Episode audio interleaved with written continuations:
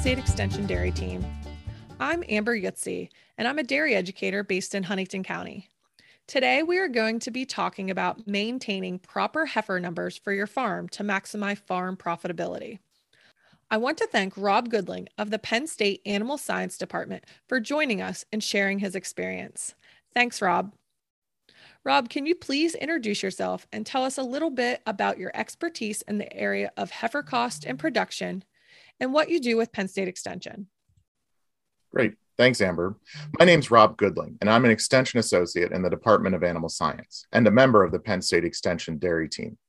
My research and teaching efforts focus on dairy records management and farm financial profitability. For the last five years, I've been evaluating herd and heifer dynamics and how they relate to the management, balance, and overall financial implications for our dairy operations. When you are discussing heifer numbers with dairy producers, what are a few questions that always come up? Well, the big question I usually get is how many heifers do I need? How many do I actually have to raise? And that question is very specific to a given farm. Okay. I typically recommend a producer working with them to look and evaluate their monthly cull rate. Most of the time, we're looking at an annual average, but really try to gauge how many animals are leaving the farm each month and how much variation is there in that number month to month. The other big metric I and talking point we usually have is how many heifers are leaving the farm that don't end up in the lactating herd. Think of it almost as a heifer cull rate. We really call it a heifer non completion rate. So those heifers that enter into the heifer system but never end up adding or getting into the adult population. Another big thing we usually look at and evaluate is the age at first calving. And there's a few other metrics we'll talk about a little later. And all these play a vital role in trying to determine not only how many do I need, but also how many do I have and how many do I generate in a given time frame. So that brings me to the next question. Producers are probably always trying to figure out exactly how many heifers they need to raise each year to be profitable. So, how can they figure that out for each individual farm? It's a great question. And we have some resources online that we can point you to if you're interested. The, the big thing here is actually looking at two numbers, figuring out how many calves, heifer calves specifically, are born each year and then also figuring out well how many spaces or slots on our farm are we going to have to fill in that same time frame and to do that there's going to be several key metrics you're going to need to use. Age of first calving plays a role in this. Obviously your herd size is a big factor. Your non-completion rate which we just talked about so how many heifers are going into the heifer system but never come back out into the adult population. Your cull rate on the adult herd. We also need to think about your heifer mortality rate. So, how many calves do you lose in that first 48 hours? The calving interval. So, how quickly are cows being bred back to generate another calf? And obviously, your calf sex ratio. So, how many of your typical calves are actually going to be female versus male? So, a lot of different benchmarks that they need to know on their farm before they can figure that out. Right. So, when you're helping farmers look at these benchmarks, are there certain benchmarks that they could focus on just to help producers figure out how many heifers they may need? Yeah, so beyond just calculating that need versus how many are actually there, it's really good to evaluate some of these more closely. And I'll use an example of the non completion rate and the age at first calving. Within the heifer enterprise, the real goal is to make sure we're getting adequate growth and height and weights on our heifers so that they're ready to be bred in a timely fashion and that they can calve in and join that lactating herd within a reasonable amount of time. The current benchmark is anywhere between 22 to 24 months. Now, there are some farms where that's a little bit outside of that range, and it may work for a given farm. It's just a matter of knowing is this acceptable and are we willing to take those costs that occur if we're a little bit beyond 24 months? a good way to look at that age of first calving is not just to focus on the herd average, but to look at it by graphing out just where all of them have been in the last, say, year. So, doing a histogram where we have a count of how many heifers calved in at 23 months, how many were at 26 months, to kind of get a sense of where the herd is going. Obviously, on smaller herds with a fewer number of animals calving in in a given year, that spread tends to be a little bit more sporadic than, say, a larger farm that has a, a larger number of animals calving in the other thing to look at is maybe change the time frame. Don't just look at it on an annual basis but look at well what's happened for those that have calved in in the last six months or the last three months? Is it staying is the trend staying the same if we're being successful in our age at first calving? Is it getting older so our animals are starting to calve in a little bit later? Or are they calving in a little bit sooner and maybe too soon for what we're comfortable with? The, the key here is it's a very fluid system and those numbers are constantly changing the other tricky thing is we're talking about heifers, and typically they're going to be your cows in one to two years, depending on their current age. And so we're trying to forecast and predict where our herd's going to be in two years, and that can be pretty challenging. The other thing we need to look at is that both the cull rate from the cow standpoint and that non completion rate in the heifers. And I bring up the non completion rate a lot because that's probably one of the biggest metrics that isn't easily quantified on a lot of farms. It's not something that we can readily get from a DHI summary or a 202 sheet. It involves producers tracking why heifers are leaving and when they're leaving. So, with a combination of those benchmarks, really that's a good place to start to get a feel of okay, where where's my system headed? Is there areas I need to focus on, say, on the heifer enterprise, where I'm looking at my growth, my maturity, my breeding strategies there? Or do I need to focus on the cow side and looking at how my reproductive performance of my cows are to generate new calves, as well as why are my cows leaving and are too many leaving for the wrong reasons? And I think you could probably even look at the calf side. You know, am I getting these calves a good start? Are they doubling birth weight before weaning, etc.? Because if you're not getting a good start at the beginning, your calves aren't growing out as well either. Exactly. So the you're really looking at two different systems simultaneously and evaluating them for their efficiencies and performance. Yes. So many producers often have more calves born on the farm than what they need. So, in your opinion, what is the most profitable way to manage those extra heifers? That's an excellent question. And again, it's very specific to each individual farm. There are a lot of strategies available right now as to how do we handle that excess calf production, if you will. And really, this is a result of our farms doing a much better job reproductively and our reproductive performance becoming very fine tuned on most of our dairies. So, to deal with those extra heifers, I, I usually recommend to producers be strategic. Don't just do one thing and put all your eggs in one basket, if you will. So the ideas usually that we have are okay, do we sell them at birth? Do we sell them at a certain point? Um, do we choose to breed cows to beef and only generate a little bit less heifer calves to start with?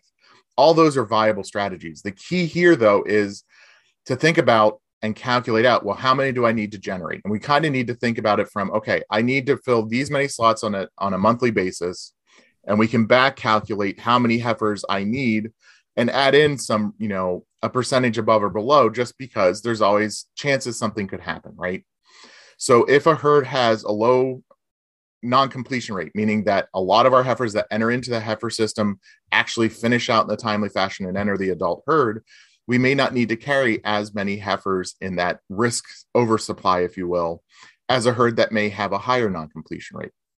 If our cull rate on the cow side is very sporadic, maybe one month we sell three or four animals, the next month we're selling 10 to 20, that too will cause us to want to have a few more heifers in the pipeline just in case.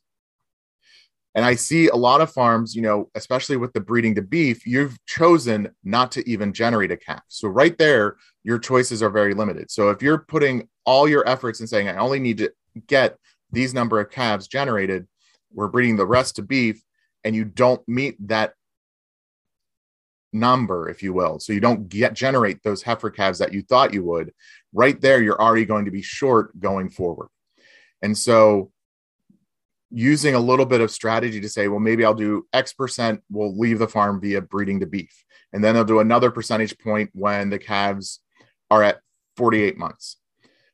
And then maybe another point would be later at you know pre-breeding age and just deciding those things another very useful thing that a lot of farms don't necessarily do is actually looking at the heifer enterprise and calculating the costs they have to raise those heifers at different age groups.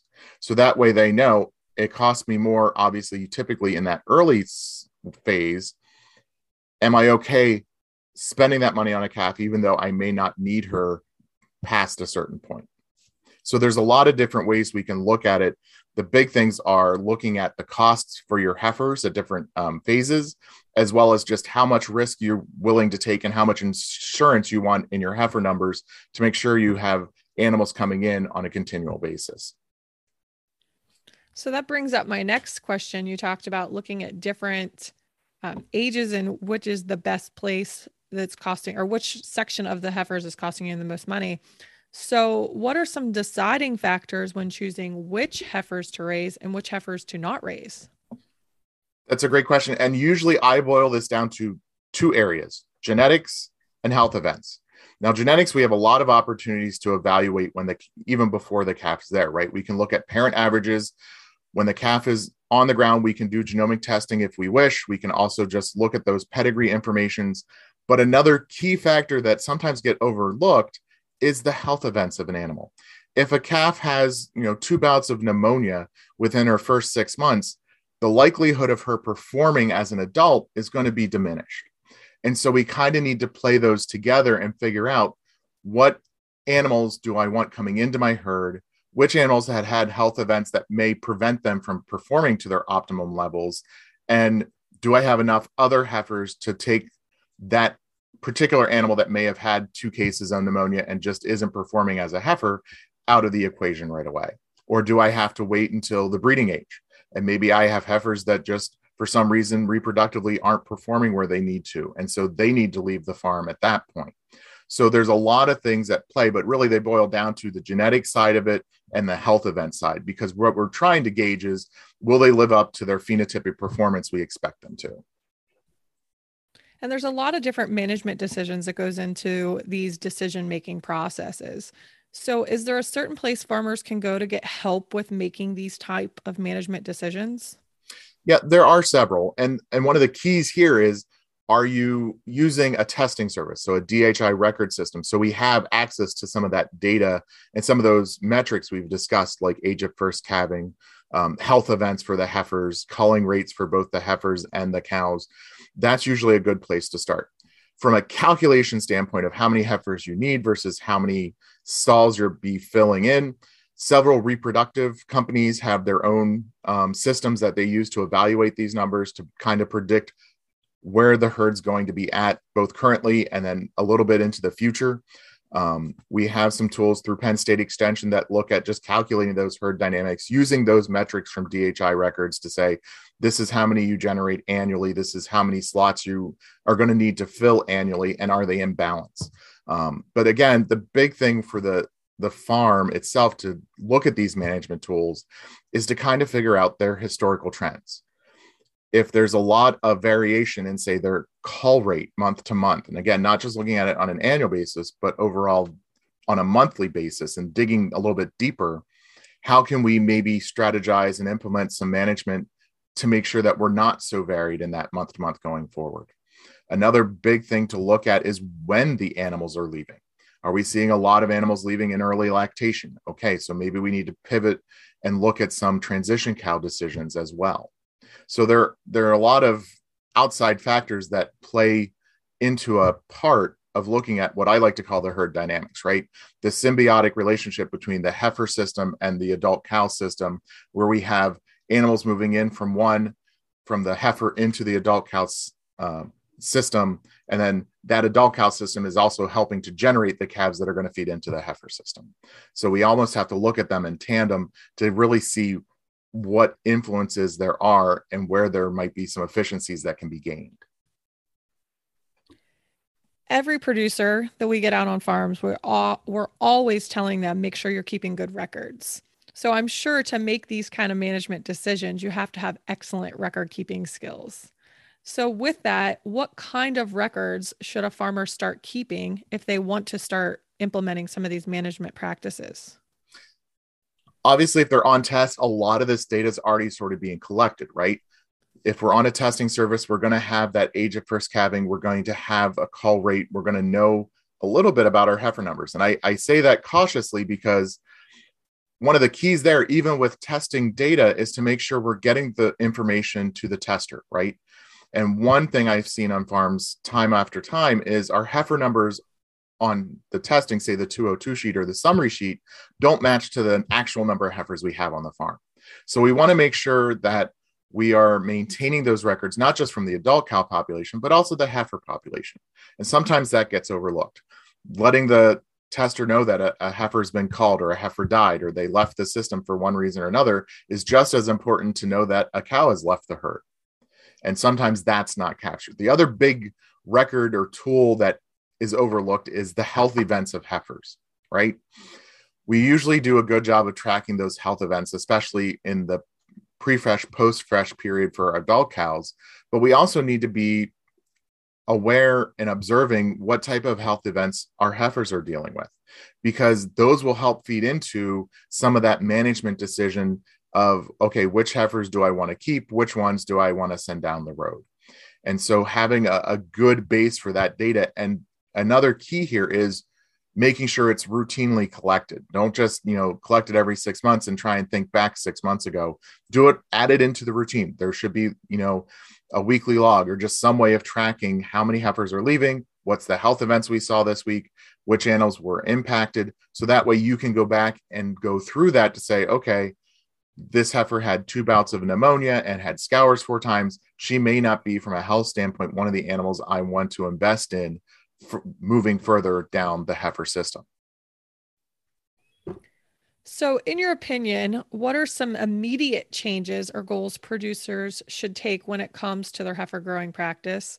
And then the second part of that question would be what are some long term goals that they should consider when it comes to how many heifers they should grow?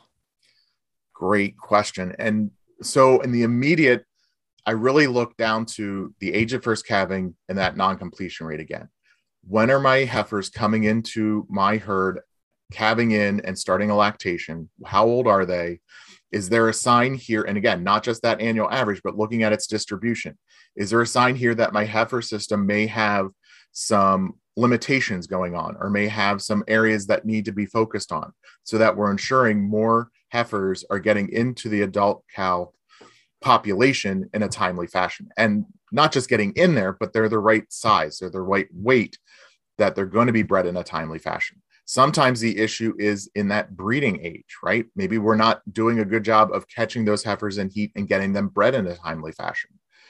That won't necessarily that will show an older age of first calving as well. So there could be two different dynamics or a combination of those dynamics going on in the heifer population.